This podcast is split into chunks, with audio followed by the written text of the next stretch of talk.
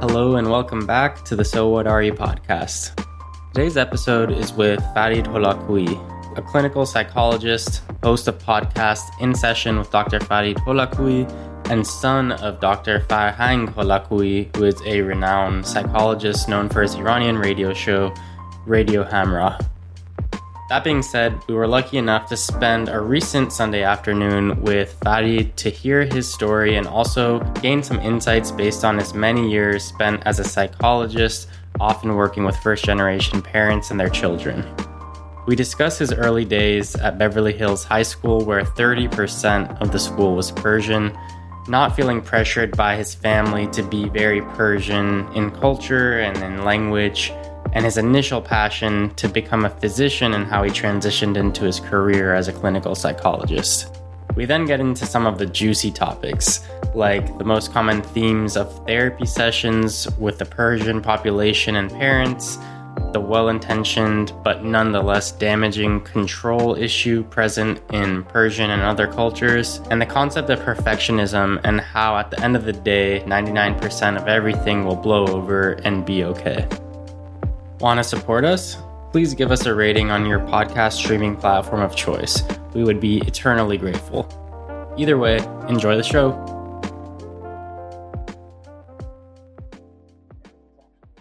Well, actually, like, I guess, where were you born? Like, wh- where does your story begin? in Santa Monica, California, which is funny. Like I literally live right now a few miles away from that. And most of my life, or all of my life, I've lived in Southern California in a fairly small, when you think about it, area. I mean, I was kind of maybe like an hour drive from where I live now for several years. But most of it has been in Southern California. But both of my parents were immigrants from Iran who came a few years before that. Uh, my father, a few years earlier, he was doing kind of like a, a, foreign exchange type of a thing where he wanted to get a degree in Utah, a PhD in sociology eventually. Uh, but his plan was to go back to Iran. And so, because of the Islamic Revolution, things were not okay for Baha'is, and my family is Baha'i. And so they came, but they got married in the United States, but they had met in Iran.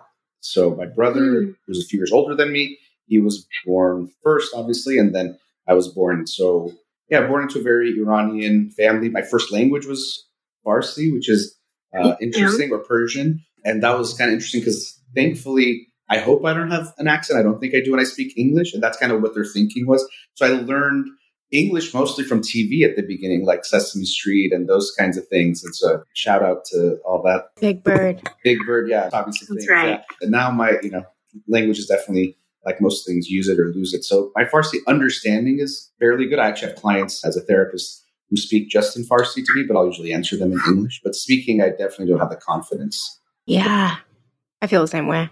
I've thought about that too in terms of uh, like having a client who could speak Farsi to me, I would understand. But as long as I could respond in English, because I feel like I can articulate significantly better. Yeah, and that means the client obviously has a certain level of comprehension that will yeah. be able to hear, understand you uh, people often feel so much more comfortable in that language. Like emotion is tied into that, and it's like you have to try to translate in your head what you're feeling to say it.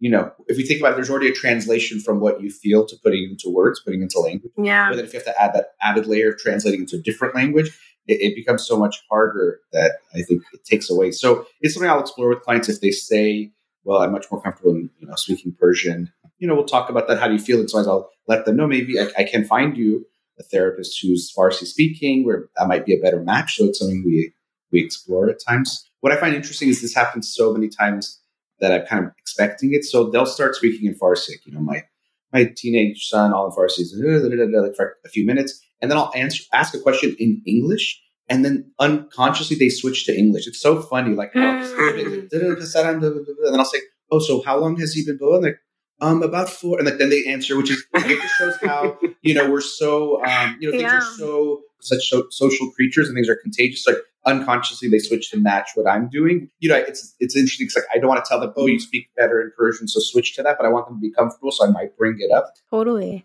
But yeah. So I'm actually super curious.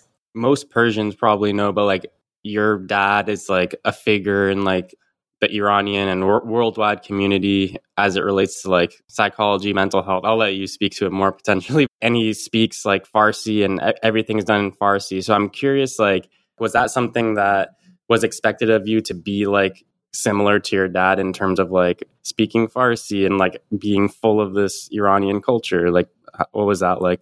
That's yeah, that's a good question. I mean, my father, yeah, he's a therapist, but like kind of much more than that. He's had a radio show for like, gosh, over twenty years now, where he like takes calls and you know has he has all sorts of like you know CDs and, and DVDs, which are kind of like, but now we're trans translating those into different types of tech, technology so it's easier to access. But so he's like a very big figure, as you're saying, in the Iranian community, mental health, um, just all sorts of things. And yeah, he does everything in in Persian and it obviously speaks very well. And so there is that expectation. I still like, I mean, if you go to my Instagram page, I get comments in Persian. And so I said, even is like, write something in English or, you know, uh, puts a book that's in, in Persian or translated or something. And so there is that expectation from, from some. Um, and so, you know, I wish I could do that as, as well. I, like we were saying earlier, my Persian is not good enough to feel like I can handle talking about complex subjects in, in Persian. Yeah. It's just not possible for me. But yeah, I do. I mean, I, I, felt that, but I think at the end of the day, it's kind of more being myself. It's like, it's so many ways when we talk about identity, it's so many things. Language can be part of that too. And so I have to do me, like, which is in English. That's how I feel like I can be proficient. So there was some of that, and I felt it before from people, or the expectation is there that, okay, he speaks Persian so well, and you're his son. So they expect that. So I'm right someone one time put like a YouTube video of me giving like a talk somewhere, and like some there's a few comments like, "Oh, this is like you know people being upset, like why is he speaking English? And like he should be speaking in Persian. This is like you know all that kind of stuff." So that comes up. I felt that, and it still is there from people that also don't know me and then learn about me because you know they know my father. And they learn about it. Oh, so he's going to be speaking in Persian and then not. So that that's definitely come up.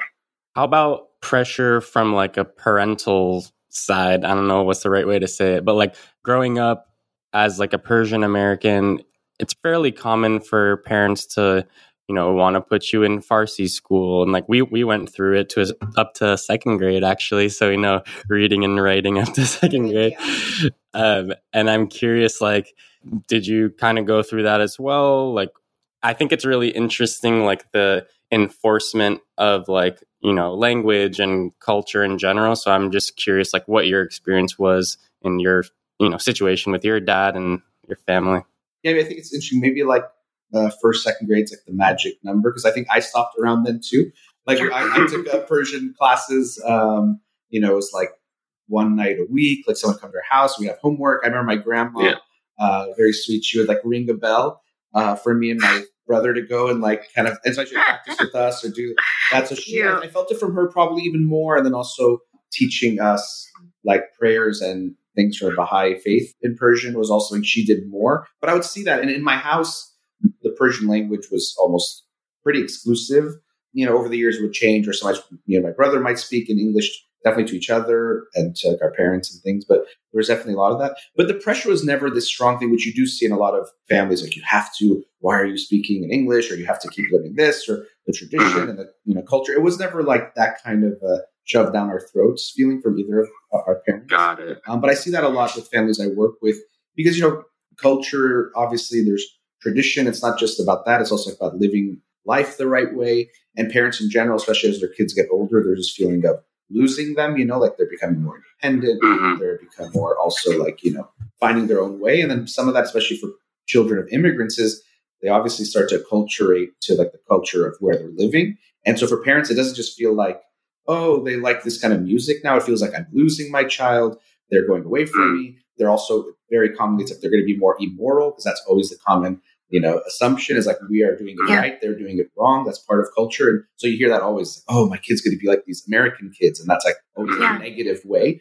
Um, but I always try to tell parents, like, look, if your child wants to do well in America, they need to also adjust to this American culture. So if you want them to yeah. do well, survive, like be successful, uh, you know, you need to let them go in that way, which can be hard. And it doesn't mean you're going to lose them. It just means like this is going to be part of who they are. Um, and, and even like the language can be an easy way. Like if they spoke like you spoke, they wouldn't be successful in school. Like that's just the real of it. Or if they you know had the yeah. comprehension you have, so we have to give them that space to explore that. But thankfully I didn't have that feeling like you better like hold this or you should you know, speak in Farsi more or anything like that. I wonder if that like has an impact on your general like relationship with Iranian culture. Like for me at least, if I'm told or enforced to do something, it, you know, I mean, a lot of people you kind of have a bad association with it, especially if it's not like the funnest thing in the world or the something that you really want to do. I wonder if like that may have some impact on like how you interact with like Iranian culture today. Yeah, I think um I think it's you know, you're right. It's a human thing. Like if we're forced to do almost anything, it becomes less enjoyable, or you might not want to do it. And Yeah. um, there's definitely like a of trajectory or pattern that I think a lot of people go through when you're kids, like very little. It's like what your parents do is like the best, and that's amazing. So you're all about your culture, like your culture of heritage and whatnot. But then when you get into teenagers, usually there is a lot of finding yourself. There's a lot of I'm not my parents in general, even if it's not cultural. It's just like figure that out. So there could Yeah. be rejection, like don't even like, oh, like I hate everything from my culture. This is so stupid, and then this, and, the, and like, for parents, can be really alarming. Like, oh my god, you used to love this, now you hate it. Um, but generally, what I've seen is then as you get older, you come back to it more. I mean, you know, everyone goes on their own journey, so it doesn't mean you'll come back completely. But even I've seen that myself, where when I was you know younger than teenagers, I was kind of like, eh, like don't like this stuff. But as I've gotten older, I feel much more connected to Persian music, to different things of the Persian culture. So yeah, I think it's better that if you give your children the chance to go through that, they likely will come back to it. But as you're saying, Faraz, if you I think push them too much, they might actually never want to come back because they'll always associate it with this like thing that they're being forced to do and that mm-hmm. pressure. So they might not come back to it at all.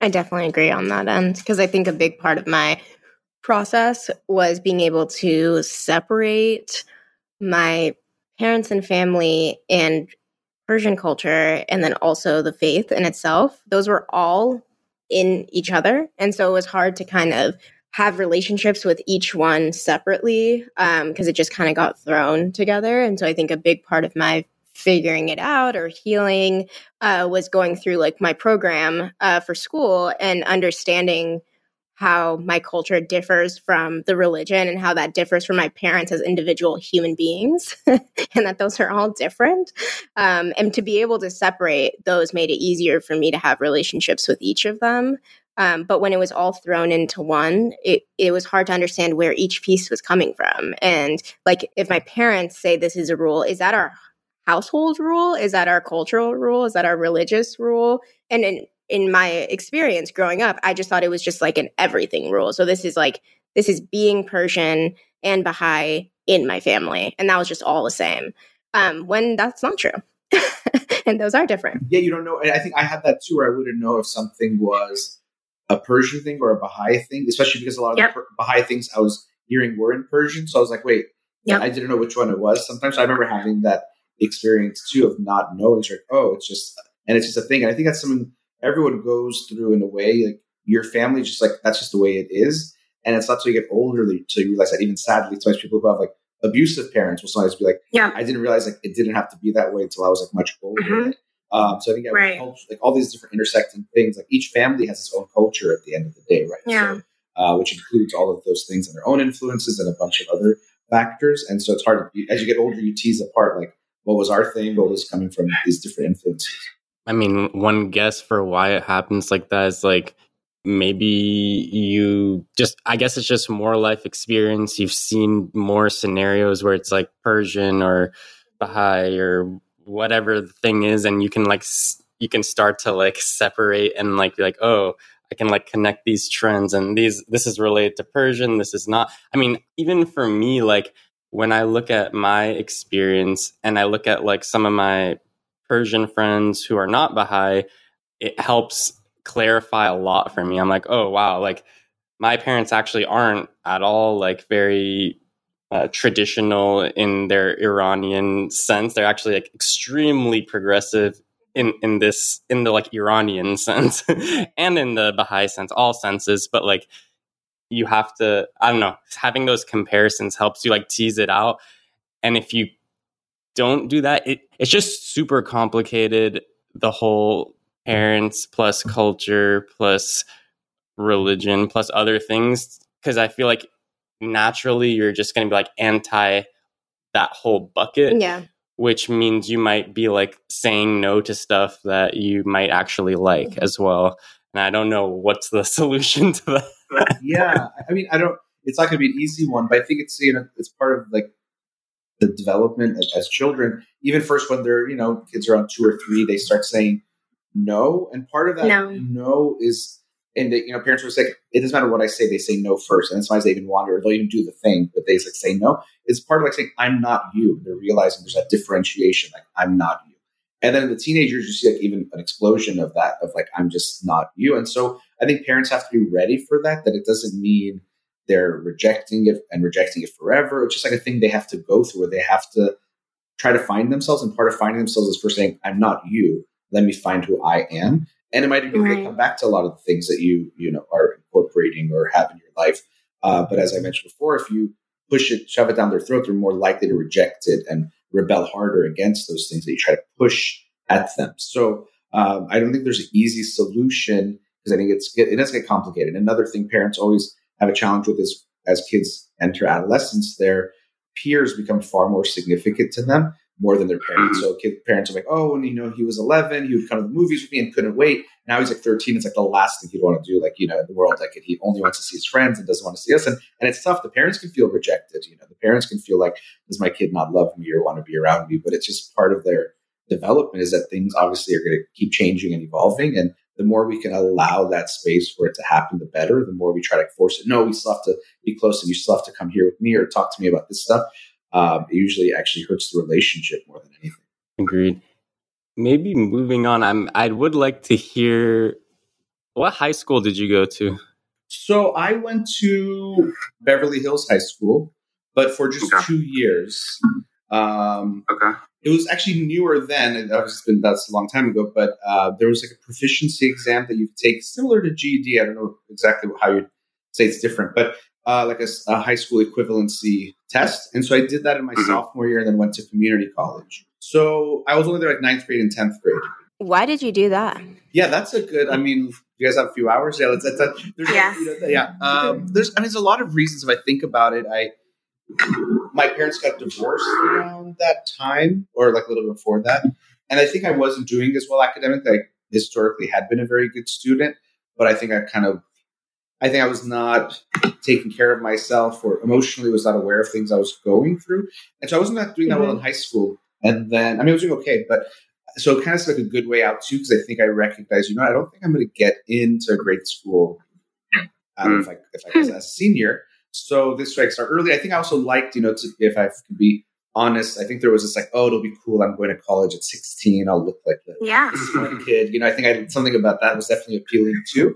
So yeah, that's kind of what I did. And I, and I think socially, you know, I was okay, but I always, you know, didn't feel great socially. So it wasn't like I was like loving high school and like having the best time. I was going to miss it. What does Beverly High High School look like, or what did it look like at that point, and what was your experience? exactly what you're probably imagining. Uh, although I mean, some of it's true to every high school. There was so a few things. One is I had an interesting culture shock moving from the city I was in was like a very suburby, like predominantly white neighborhood, like where it was like other than my brother, it was like one or two Iranian students in the school, you know, kind of place, um, or maybe a few more than that.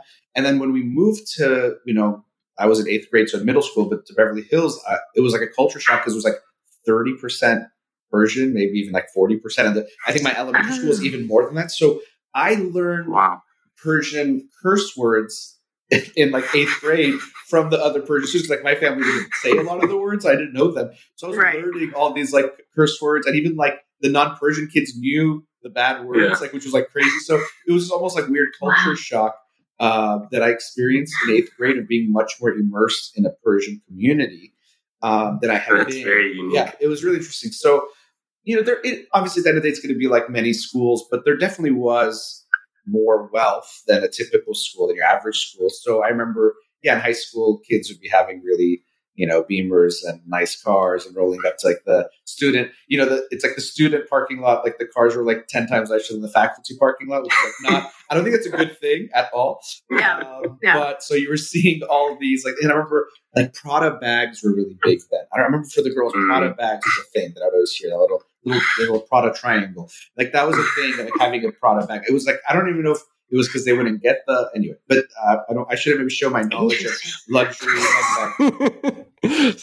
so basically, basically, this was Ida's dream school. Okay, no, I would have died. yeah, I, it was. It was. It was definitely not. It was interesting for me to say the least. But yeah, like how you you know people and like again these are things that people care about at all schools and social media now. There wasn't social media back then, but you know how you dress and what you wear and things like that. And, you know, and I remember getting caught up into it too. Like there was this jean company called Big Star, which became kind of like. And like someone would like Mm. someone bought it for me, so I could. It was you know there was a thing of getting a pair of those jeans. You know, became like cool. So it was just uh, yeah. I mean, you get it was a lot of that stuff was definitely there, but you know then typical uh, high school, and again there was a lot of Persians at my high school too, so that was there like thirty percent. Mm. Sadly, I think you see the segregation. I mean, you know, we're talking about twenty plus years ago, but still, uh, I don't know how it is now. But, you know, segregation based on race is so common in I think many schools. We see that, so that was definitely there too. I think there was there was something called the Persian tree. I think it was what for after school everyone would hang out by this tree, and I was like, I think it's called the Persian. If I'm not mistaken, yeah, it was like Persian tree. Like they would all hang out in one area. So um, Hmm. it was an interesting experience to say the least. I think I didn't, and I don't know if I would have been happy in any high school. I mean, there's like insecurities I had and, and Yeah. things that you know. So I wasn't like I don't think I would have thrived somewhere else. Even there, maybe there's more Persian. Maybe it was easier than if I was somewhere where I would have been even more of a like minority or outcast in that way as far as culturally, you know. So yeah, but it was it was interesting. I mean, I, I don't know if I'd be like it was like the ideal place, but yeah, that's Did it, did it have any impact on your closeness or opinion on like being Persian or Persian culture, like in a good or bad way? you know, it's interesting. I think I learned, a, like, I got closer in some ways. In the high school, you see a lot of like, and again, these are things I don't know if it was only at that school, but like, you know, kids are cheating on tests and things, and it's very common. They have systems and they kind of, you know, like you saw a lot of that. Like, so the corrupt side, which I think, uh, not to generalize, but I think uh, can be part of Persian culture, is kind of like always like, fine, you know, they might say like zerang, like being smart or strong, but it kind of Yeah. has this like, the rules are made to be broken kind of a thing. So yeah. I remember Yeah. seeing a lot of that, which was surprising. I think I was very good at two shoes, kind of like a thing. But now I actually could, I'll acknowledge, like, I don't know, uh, you know, maybe I don't know if this is like recorded, but I, th- I remember one time I did have a cheat sheet. Someone printed me a cheat sheet for I AP love that. bio. And I actually remember I got, I got caught. I don't know if I've ever talked, like mentioned this. What? The, it was, uh, I was doing a makeup exam and the teacher, I'll never forget, I think his name was Mr. Knowlton. He was really like, he was a really nice guy. But I come to do a makeup exam and someone printed me like this little, I don't even know how people cheat now. It's probably so advanced now. It's like a hologram shows up in the middle of the class and tells them. I'm sure. But um, yeah, so and I remember he, yeah, he, he's like, and he was he's like, uh, yeah, you can, you can stop taking the test. I was like, wait what is, he's like, yeah, you can stop. Like, and I was like, and then, because I think I had it like between my leg. I don't know what I was exactly. I probably wasn't very Ah. good at it, but uh, Inexperienced. So I can't Yeah, just say, like, clearly. I just don't want to be like those Persians cheated. And I, so I, I, I wasn't doing it often, but I definitely have to acknowledge I did it that uh, time. Not not my proudest shining moment, but um, yeah. But I think you saw I saw a lot of that side, like I, you know, and not very kind. I also think. Um, you know, we talk a lot about young people being entitled, but I think the materialism contributed to that there. That I felt like there was a way people would talk about people like money. You know, class was very important, like who had money, who didn't.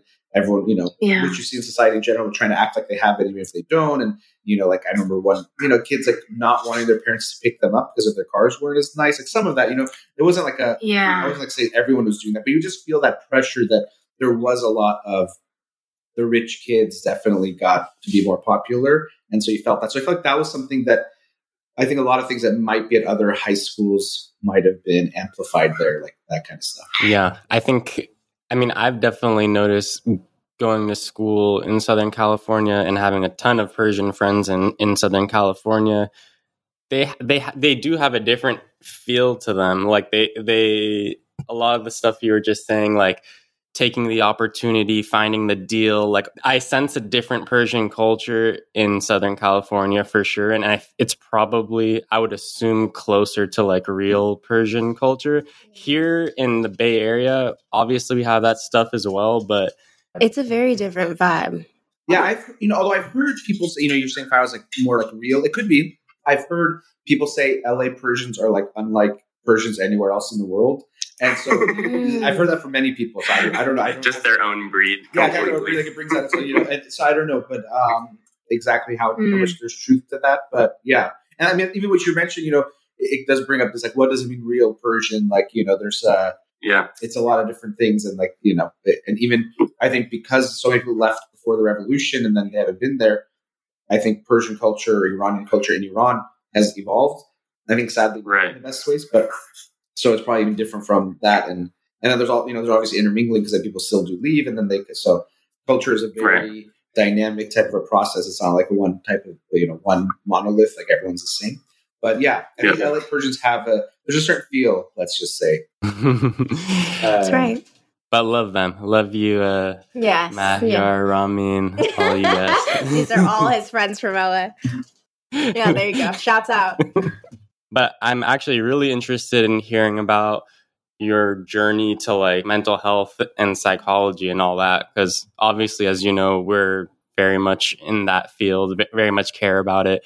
And I'm just curious, like, where did that come from? And you know, what were the were there influences from your dad? Was it something you discovered on your own? Like, what was your journey to going into mental health? Yeah, I mean, some of a lot of that.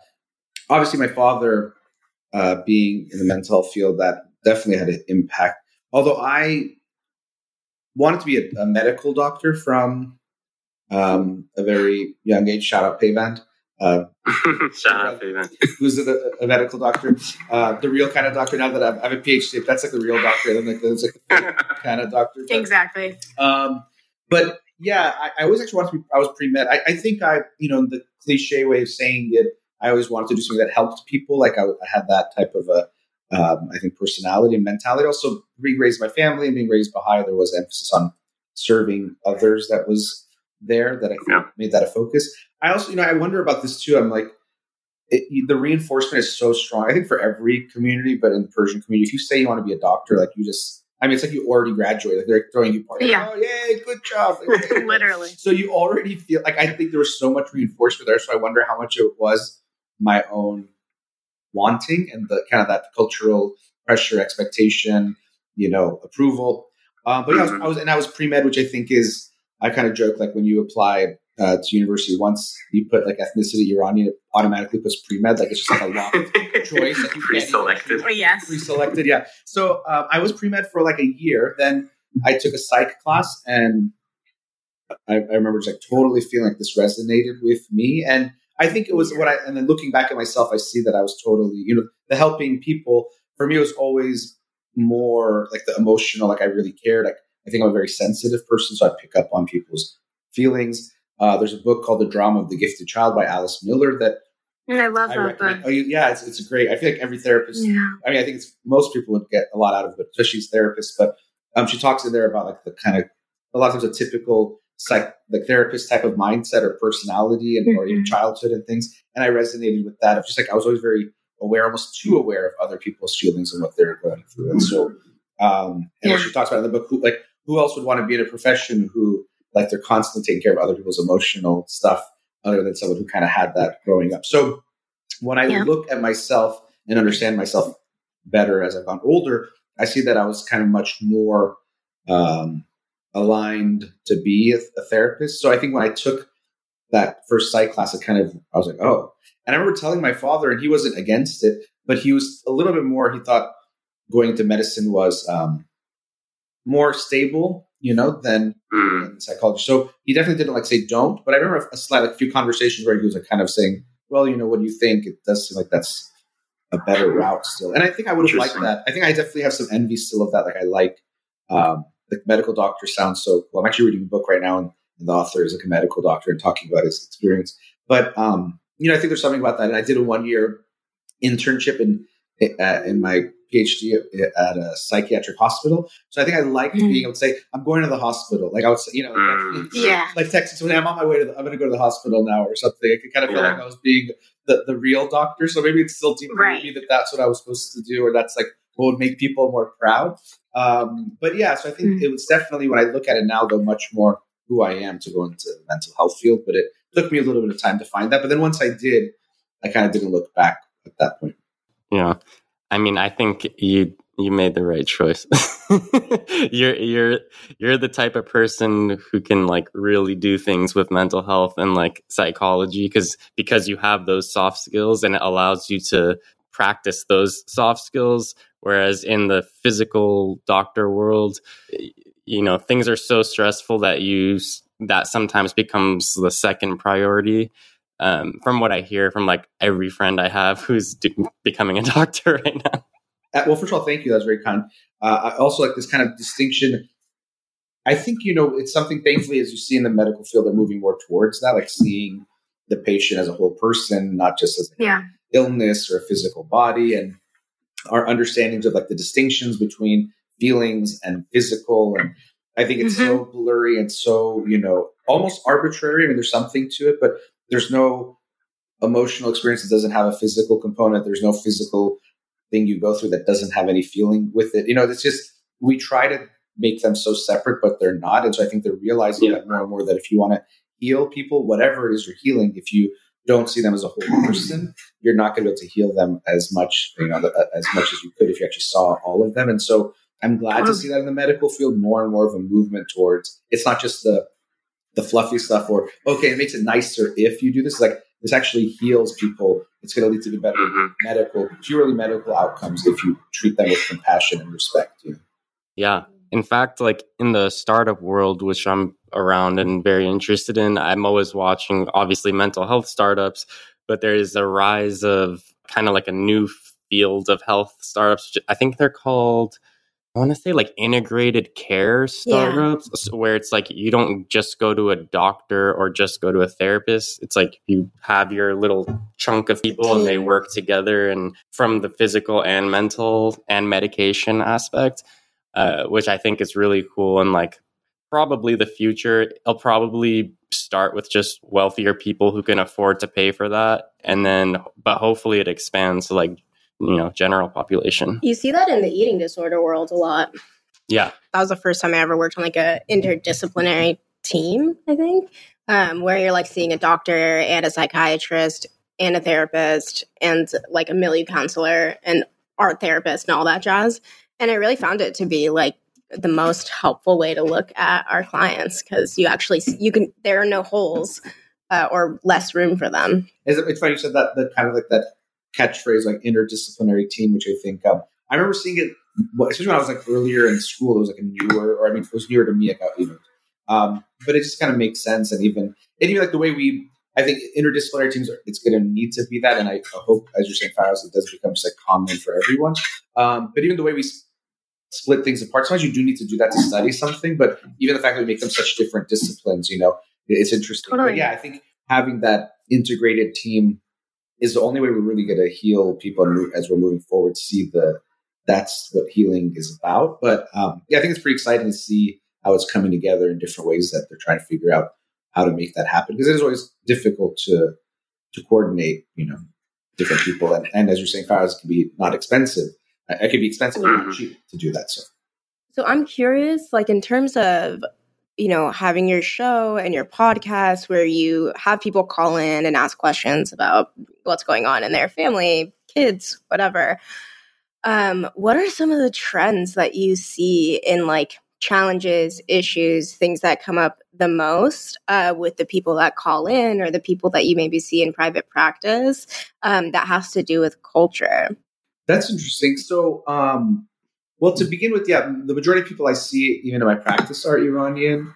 Uh, Okay. And the people that call in are almost exclusively Iranian because they have to be listening live to the radio station, which is almost all in Persian language, except for like basically my show. So there, I've had I've had several callers that have not been Iranian, but it's like it's usually like a friend who said, "Hey, you can talk to this person," and you know that. Okay. Mostly Iranian. So I have a lot of that's just been a lot of my experience. Of course, more Americanized, where they can either understand me at least at minimum, or even they usually are speaking English. Um, and then there's also another thing I was thinking, of, especially calling in, but also in therapy. There's a availability heuristic you have, we have to be aware of that. Of course, someone that people that call in my show are not every like person, right? It's a small Totally. fraction of people that will want to call into a show, feel comfortable enough, you know, what you know, all the different reasons that might make someone call in. So you have to always be aware of that. That this is not oh, Persian parents are X because the Persian Exactly. called me on my show talk about X. You know, so I try to be aware of that too, and you know, making generalizations, and even be aware of that when someone's calling in. Like, what would make a mother call in about her 35 year old son? Right, that already is Right. a certain type of mother potentially, or the situation is so Mhm. dire that she's you know what just feeling desperate. There's all those things you you know try to be aware of that it's not just uh, happening in a vacuum. And same Yeah. with therapy, obviously, right? You are um, people that are coming to therapy. You would hope it's actually everyone. I hope everyone goes to therapy, but still, it's more than likely. You know, more certain people are more likely to go to therapy than not, Yeah. and so that also has, has factors. So the availability heuristic also shows up in things like trauma or PTSD, which is a very real diagnosis. But uh, there's a great book that just came out this year by George Bonanno called "The End of Trauma." Um, and he Hmm. studied trauma for decades now. In now he's at Columbia University. When I was actually in New York, I, I mean, it's kind of like it's like a name drop, but I got to uh, meet up with him, which is really kind. He, he took some time out of his schedule. We got to awesome. meet each other. But he's been doing, you know, and he's he talks about in that book how you know there's this overestimation of PTSD. Like, oh, Mhm. everyone that was around New York in 9-11, like we're gonna have this like crazy influx of PTSD cases, and we didn't. You know, people had you know experiences, but most people do okay. But I think part of it, I realized reading that book, and he talks about this availability heuristic, is like, well, if you're like a psychologist, you see people who have like PTSD or trauma, you know, a negative trauma reaction coming in. The ones that don't, they don't come in, like they're kind of Yeah. doing their thing. So uh, it does it does skew you. So again, it's not to say that these things aren't real and very serious, and people are going through it, but you can get skewed. So it's just being aware that if I see certain things, it doesn't mean everyone in the culture is going through that. Nonetheless, um, Yeah. and again, this is so now saying that I don't want to be ironic and contradict myself because the people that call in, they reflect some of the things I see in our culture, which is control is a very big part of like parenting, Yeah. relationships in general. But so again, like a parent that's going to call me is likely going to be a more controlling parent most of the time. Like Yeah. as a skew, they might not all be, but there could be more skewed that way. But that's something I see big in our culture is trying to control um, our, our kids. Like we think that that's like the way to get something, or in our relationships, which I think is really unfortunate. What I usually tell parents is like, if you try to control your kids, you won't be able to control them in doing whatever behavior you do or don't want them to. You're just going to damage your relationship with them. Like that's probably going to be the only consequence of it. And Mhm. so, um, yeah, but I see that happen a, like a lot of the control, a lot of the judgmentalness. So the fact that we're so preoccupied with our image and how we look um, could create so much judgment with in every at every level, from how we as a family, individuals, how people interact, and I think that's so sad. We see so much of that judgment that is causing people to suffer. Um, you know, stigma really makes people suffer silently and suffer for things that are just being human. You know, it's like imagine if you coughed Yeah. and you felt well, now with COVID, when you cough, you do feel a little bit weird, and everyone might be looking at you. But you know, Right. normal human experiences, we can be so hurt. I was talking on my show last week about, um, like, you know, usually when we think of ending needless suffering, even myself, I usually think of physical suffering, like uh, Yeah. food, water, you know, medical uh, illnesses that we have medicine for. But I was realizing I didn't focus as much on the emotional, even though I think so much in that context, and how like people who are LGBTQ, you know, members of the community that feel like they should, you know, have been made to feel not okay. Like that's just needless emotional suffering that already for Totally. like in a hundred years, it's not even an issue. If someone is trans, like it won't even be like Yep. a thing. I mean, I hope that even sooner than that, but it's just like that's part of who they are, and that's fine. It But just right is. now, they're just Yeah. um, like being made to feel so so bad. So I think unfortunately, I see so much judgment and this like feel you shouldn't be this way. And uh, we talked about this kind of before we uh, got on the air, but this sense of like you know, yeah, you have to be perfect or idealize and present that image, and then when you're not, and no one is because none of us are, you feel bad about it. And like, really, you know, so I see that so much, which is heartbreaking, both in family Yeah. therapy sessions, but then also in individual. Like you see how much of that has been internalized. Like Mhm. I'm not good because I like this or I do this or I want this. And so that's a big one I definitely see. Would you say those things are relatively unique to like Iranian culture, or do you feel like that would apply across like other like Asian cultures in general or Eastern cultures? I think, you know, and that's obviously, again, the, the, going back to the availability, like I see it, you know, I see Iranian individuals and families so much more up close. So I see it much Yeah. more. But I think, yeah, it's pretty common, like in a lot of cultures in general, like people in general. I mean, it's part of human culture and societies of like uh, creating standards and then judging and saying what's normal and not normal, what's healthy and unhealthy. So I think it's definitely there. You see that in, you know, I mean, yeah, in, in Asian cultures, like hearing a lot of like, oh, if you do bad in school, like your family's going to like, you know, disown you or piece of you know those kinds of stereotypes, which are stereotypes. But I think there's something there that's in the culture, just like in Persian families, there's there's that as well. So I think it's pretty common that that judgmentalness. It's not like a just obviously an Iranian thing. It's something that we as a culture, like a human culture, I think, as well.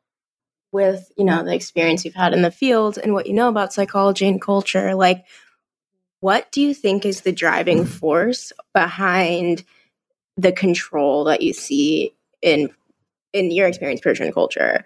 Like where is that coming from? What's the intention? And because I also believe like I don't think parents are coming into this like I had a kid so I can control them. Like I like I'm I'm well aware that that's not the intention and that the intention has to be coming from somewhere else. And I've always kind of understood it as like a fear complex, like so fearful uh, so feeling not safe, so not knowing what will happen in the future that you try and control as much as you possibly can.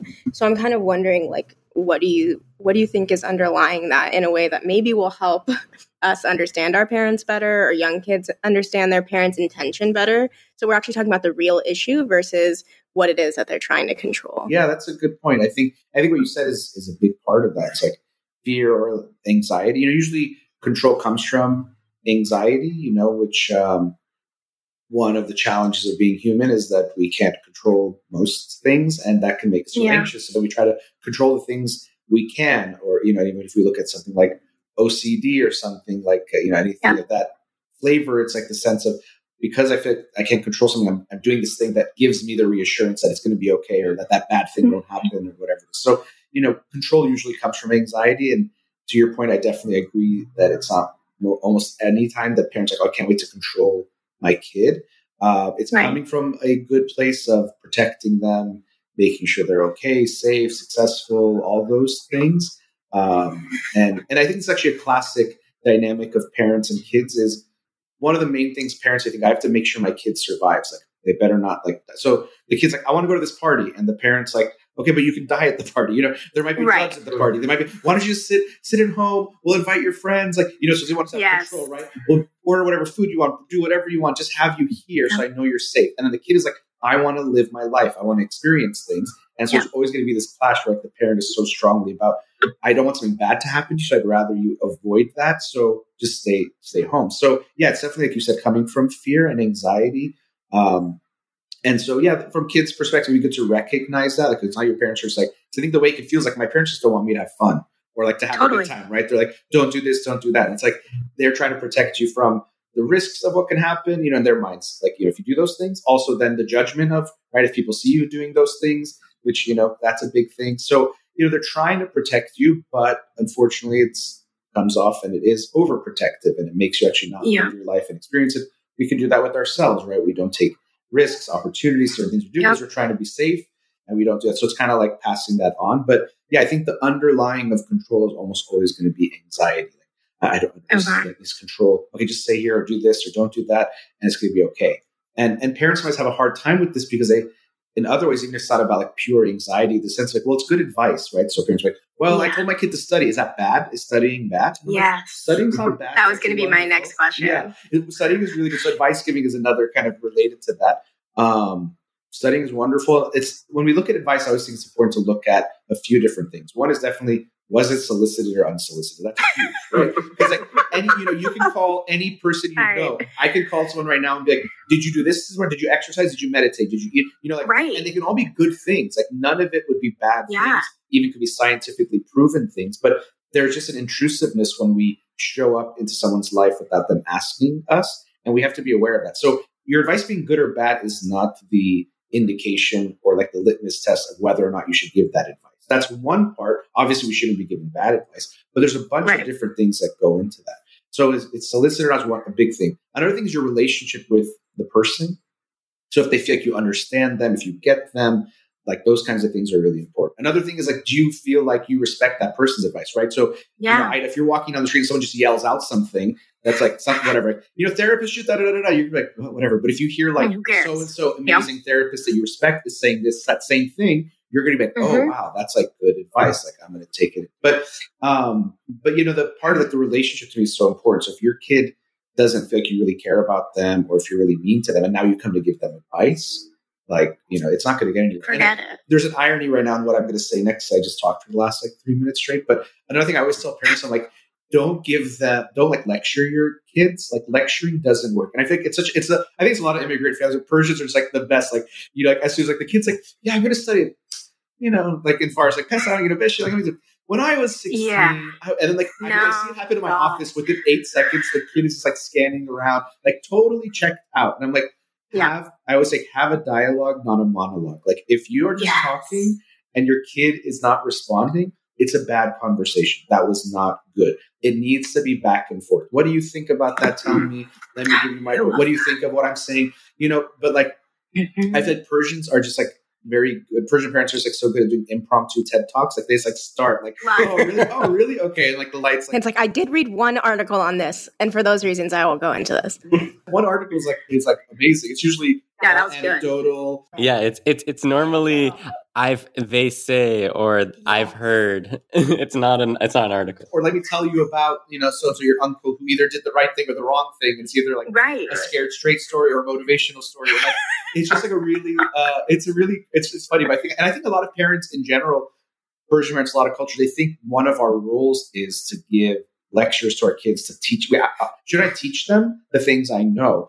But not Mhm. realizing that just like talking, you know, randomly at them is not necessarily going to get even that job done. So I always tell them, like, look, if you actually want your kid to hear what you're saying, if you have conversations with them, if you show them you want to hear what they're saying too, they're much more likely to hear what you have to say. But if you just like speak at mm-hmm. them, and that's again what they say, but it's good advice. It's like it doesn't matter how good your advice is, but if you if you hate someone and they give you good advice, you don't want to hear it. You actually will want to do the opposite. But if you love someone Literally. and they give you some kind of advice, it could you know, go go different.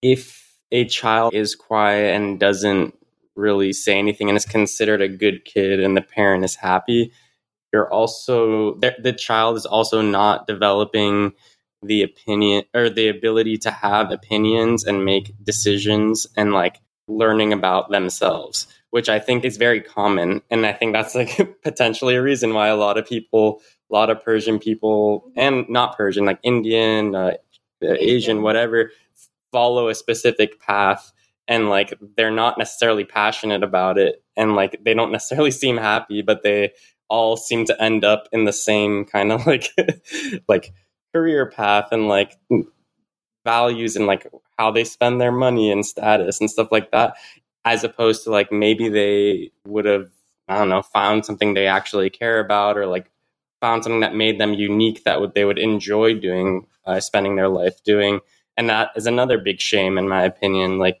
it's it's it's hard to watch Absolutely, yeah, that's a big um, and it relates to the overprotective part too. Like I always tell parents, like your job isn't to make sure your kids are happy all the time, like and feeling good. They need to like go through life and feel things, and so uh, I call it like a pain prevention parenting strategy, where it's like Hmm. The only thing I'm doing is making okay that could hurt you. you know, oh, that friend said something you don't like. We're never going to see that friend again. Oh, that teacher Yeah. said something. We're going to switch your class. Like, and it's like constantly approaching life from this mindset of avoiding the pain. And I say, as we have to do with ourselves, with your kids, you have to look at is this pain that's leading to damage or pain that's leading to growth? Because if it's Mm. damage, yeah, like if someone's being toxic towards your child and abusing them, absolutely remove them. But if it's pain that actually leads to growth, you're taking away something from them when you don't allow them to go through that. And so, a big thing I see in a lot of Persian families I work with is the parents going back to that control, anxiety, like I want the best for my child. They make all the decisions for their kids from a very young age and going forward. Oh no, do this or don't do that. No, no, you don't like this. You- And the kid kind of becomes dependent on that. And then I see a lot of young adults who are now asked, okay, now pick a career that you want to do. And they're like, uh, like how much? I? I don't know. Like how am I supposed to pick someone to marry? And like I have no idea like what's right and wrong. And they still want their parents to make it, or they're trying to figure out themselves. And so I think parents don't realize that when we make the decisions for our kids, we're sending them a few messages. And one of the big ones is you don't know how to make the right decision yourself. Yeah. You shouldn't trust yourself to make the right decision. I know, and you don't know. And so they've Mhm. internalized that. Now they're panicking and anxious about making a decision because so many times they got this indirect and direct message that you don't know how to make a decision. And also that you better not make a wrong one. It's so scary, so I have to make it for you rather than make a decision and you'll live with it. It's okay that you'll get it wrong sometimes or whatever that means. Um, but unfortunately, and again, trying to protect our, our our kids, we can sometimes prevent them from growing. Yeah. I think that's my big appreciation for uh, having American culture in my own culture, just because it allows for that piece of independence and figuring it out. And you're going to try something and you might fall on your face, and that's fine. We all do. Just pick up and let's go. Um, and I really appreciate that aspect of kind of that Western culture type of vibe versus I also really appreciate like the warmth and the love that comes from our Iranian culture and all of that. And and that our parents are so involved and they actually show that they care so much and so often. But in those moments, yeah, I really appreciate having the balance of both because what allows me to still be okay with like making mistakes and being my own person is that western american side of me. And then the rest of it i i can take all those positive aspects from the persian culture but i feel like there is this idea that you know i if i see my kid fail or if i see my child go through something hard and i don't do something to fix it then i'm a bad parent. And i didn't do what i was supposed to do. And so there's this feeling of like i want to protect my kid and i also want to be a good parent. And both of those things is keeping them out of those situations. But in turn then we're we deal with issues and then we're confused and lost and scared and and then eventually you don't have your parents there to make it for you. And that's a scary thought. And it's also, I mean, and they, you know, even they couldn't before, but especially when you're configuring out things that are what do you like and what do you want, no one can make that for you, right? I can't exactly. say what you, you know, what, what do you want to have for lunch? I can't tell you what's going to taste good for you. You can only, right? So who do you want to marry or date or what career you yeah. want to take? That has to come from within. No one can make that decision for you because they can't know what's mm-hmm. going on within. And, and yeah, you, you, not only you, you learn not to trust that voice, you almost can't even hear it anymore because you never really yeah. it, right? It's not really uh, loud enough for you to hear because you're so used to like just ignoring it. And so, yeah, uh, you know, I totally agree with what you're saying. That again, it's coming from a good place, but it's not realizing that preventing pain isn't always the right thing. You know, it's like the classic thing, and I think it's tough because I don't know what I'd always do in this situation. You know, your kid comes like, "Oh, I didn't do the homework," and it's like midnight, and the project's tomorrow. Like, what do I do, and like a lot of parents, like, "Oh, I want to be a good parent. I'm going to stay up with you." and do it. Yeah. And the kid like falls asleep and the parent finishes it. And like, oh my yeah. God, I'm such a good parent that my kid's going to go to class tomorrow with a finished assignment and they're going to feel good about that. But is that, you know, I think it's not so black and white, but I think a lot of times that might be hurting them more rather than allowing them to face the consequence of not doing the work from a young age and seeing what happens and learning from that. I actually remember my mom specifically staying up one time and like I had this like project and like she knows this before. Like I mean, printing I think was kind of newer, like having a printer at home. But she drew an outline of the continent of Africa, like almost like perfect. And we're up. You know, it's so sweet, right? In a way, but I also think yeah. like, maybe I deserve to go in and like, like I didn't do it. Like and having the teacher be like, here's the consequence, or deal with it. And I maybe would have learned something better then, rather than preventing that pain that next morning. You know, so it's another one of those like it's not easy. It's not black and white, but it's realizing your philosophy is going to have a big, you know, what's your values? Is it never my my child should never be hurt? That's I think not the right value, you know. Um, but uh, it's easier said than done when you see your kid like sad or upset to not want to like intervene and stop that if you can. My dad actually said the like thing that he learned from parenting me the most, but t- he always says like it took him a while. Uh, was I used to tell him like I can't listen to you tell me not to do something because you know it's bad for me. Like I need to run my head into the wall and then guaranteed I won't do it again. Like and that that has become really true for me. And and he resisted that. I mean, obviously, because he also my two brothers weren't very much so like that. So he's kind of like, why would I have to do this for you now and just let you run into a wall? Why would I do that? Um, but he said like one of the biggest like lessons he learned as a parent was like some kids just learn through experience. Some do. That's just what it is. And so part of your job as a parent is and he says it like laughing now and i appreciate it is like sometimes part of your job as a parent is just like watching your kid do that and then being like like yeah obviously right? But like but like i think after seeing me in a few situations where i did have to run my head into the wall but then also seeing i actually learned from that versus all the times they had told me something he really like understood that because he was like we didn't practice that as much with your brothers but with you we did and it, it ended up working for you. So he said that was like one of his biggest learnings which i again appreciate that my parents are so willing to like change and adapt as time has gone by. That really is the piece of them that's more like progressive and and down to understand us and so i appreciate them for that. Um, so it's nice to hear parents say like through you they learned something and that was really cool um, but yeah so that just kind of piggybacks that idea of like sometimes you just got the kid needs to just learn through their own pain and experience and what was teaching me it wasn't hitting the wall but it was that I had to deal with the stress and the pain of it by myself. And that taught me to grow. And so that's what worked for me. Yeah, exactly that part. And I think another part of it's that, and also you can hit the wall and you'll be okay. I mean, now hitting the wall You're fine. extreme. Like, Yeah. I don't, you know, we don't want you hitting your head like, literally against the wall, but Right. given that you fall and like it's okay. Like the world isn't. You just get back up. The anxiety that parents have, uh, and that's usually what it is. Like they can't tolerate the negative feeling, so they don't want you to have Exactly. it. It's like it's like oh my god, something bad. It's like oh yeah, like, it just didn't work out, and that's okay. Then like you keep going. Like it's not like tragedy. It's not a crisis. But that feeling could feel like if it doesn't go perfect, it's a crisis, and that's scary. But it's like, oh, I hit my head against the wall. Yeah, it does hurt. It hurts for a few days, and but now I'm good. And it's like I know if there's something else that's kind of scary or a challenge, if I fall, I know I'll be okay, even if it hurts for a while, right? So it also teaches you that resilience of it's okay for things not to go well. Like you recover and you kind of move on. Yeah. Just more experiential. Yeah, yeah. As we uh, kind of wrap it up, I'm curious. I just like a final topic or question would be like, I don't know. You're you're such an interesting person that's relatable to a wide wide variety of people, and I'm just curious, like, what what are your ambitions? Like, what are you trying to like? What's your what's your like life goal if if you have anything like that? Like, I know it's a a big question, but A quick one, too. Thank you. What's the meaning of life, Faiz? Uh, which I think is a great. I love. I actually love that question of meaning of life. But for myself, I mean, I think I've done a lot that I'm proud of and I like. But um, I think there's so much more I'd like to do. So I don't even know if I know all of it.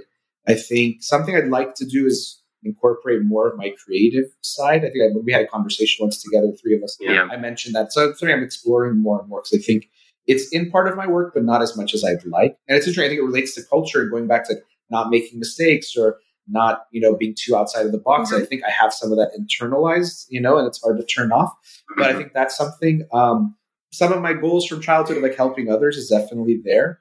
Continuing, actually, I'm, I'm proud of both of you, and first of all, honored to be on the show, but proud of both of you that having conversations about these topics is one of the ways that we can reduce and eliminate taboo and stigma related to things like mental health and culture, and then understanding each other better, and that also brings people together more. And so, I hope through my show and things like that to continue that type of a um, process as well of reducing the stigma attached to mental health, talking about taboo topics so people don't suffer in the dark.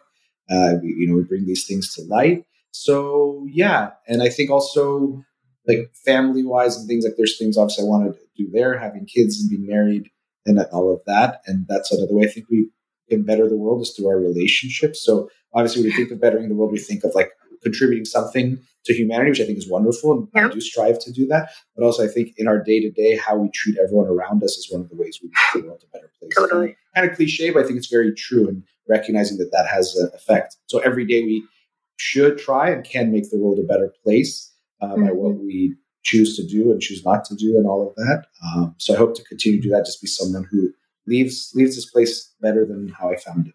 Well, I can confidently say you're doing that. Definitely. Uh, very much appreciate your perspective, hearing what you have to say, given your platform, your background. We, I know, at least speaking for me and Ida, really appreciate you taking the time to talk with us and just like offline, like continuing to work together because I think a lot of our uh, our values and goals match up. So, um, thanks again for taking the time to talk to us, Farid, and um, I'm I'm hoping we'll do this again. Yeah, that would be my pleasure. Uh, again, very proud of both of you that you started this and are, are doing great work already and will continue to do so. And yeah, I'd love to collaborate online, offline, and, and be in touch. But thank you for having me. I really had a good time.